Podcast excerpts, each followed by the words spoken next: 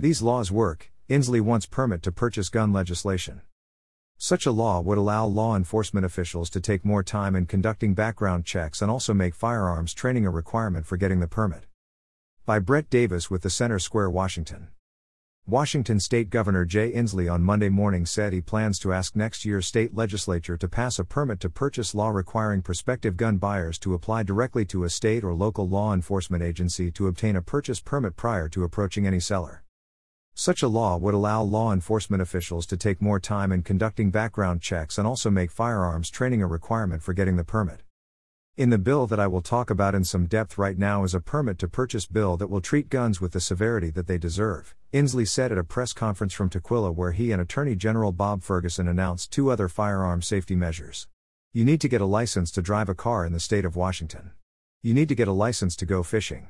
It's time that you get a license to make sure that you have safety training to purchase a gun in the state of Washington, and it's high time that we pass a bill to make sure you get a permit before you purchase a firearm. The governor, noting that 23 Washingtonians died of gun violence the previous month, explained his reasoning. Inslee said such laws are effective, citing permit to purchase legislation that passed in Connecticut that he claimed resulted in a 40% reduction in gun violence. He went to say that states that have removed gun safety laws have seen a 60% increase in gun violence in those states.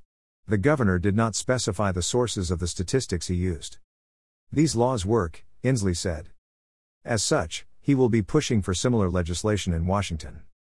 That's why we will be introducing as governor's request legislation a law to require a permit to purchase, receive, and transfer a gun in the state of Washington, Inslee said. We think that this is not only common sense but we believe it will be very, very effective in this scourge. Dave Workman, senior editor with the Bellevue based Second Amendment Foundation, thinks otherwise.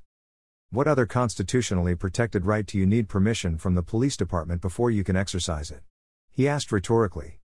Should a permit to purchase law become reality in Washington, Workman predicted it would be hit with lawsuits at the state and federal levels. He pointed to what's going on in Oregon as an example. In November, voters in Oregon approved Measure 114. It would ban the manufacture, purchase, or sale of magazines capable of holding more than 10 rounds of ammunition.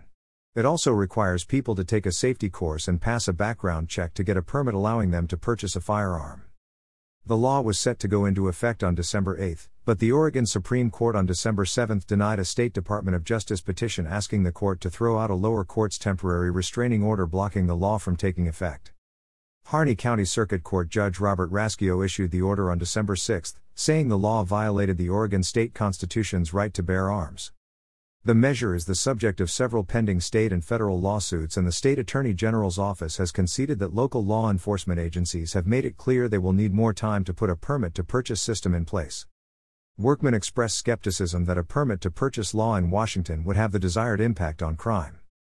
There's no indication at all it will prevent crime, he said. It's just another burden on law abiding citizens.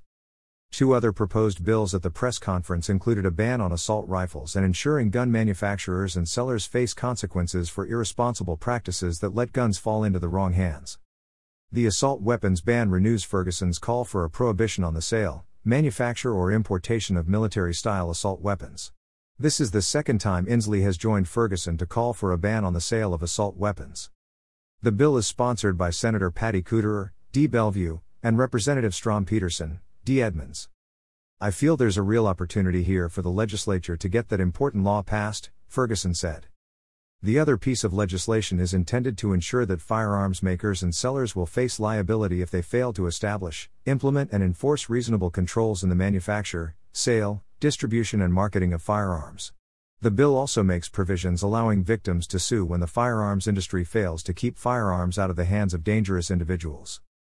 The bill is sponsored by Senator Jamie Pedersen, D. Seattle, and Representative David Hackney, D. Tukwila.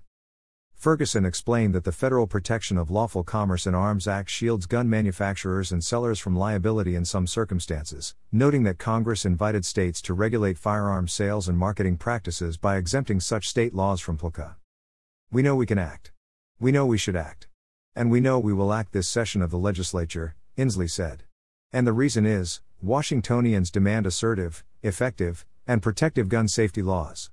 And we intend in this session of the legislature to give Washingtonians assertive, effective, and protective laws to protect them and their children against this epidemic of gun violence. All three bills will be presented for lawmakers' consideration during next year's legislative session, which runs from January 9 through April 24. This report was first published by the Center Square, Washington.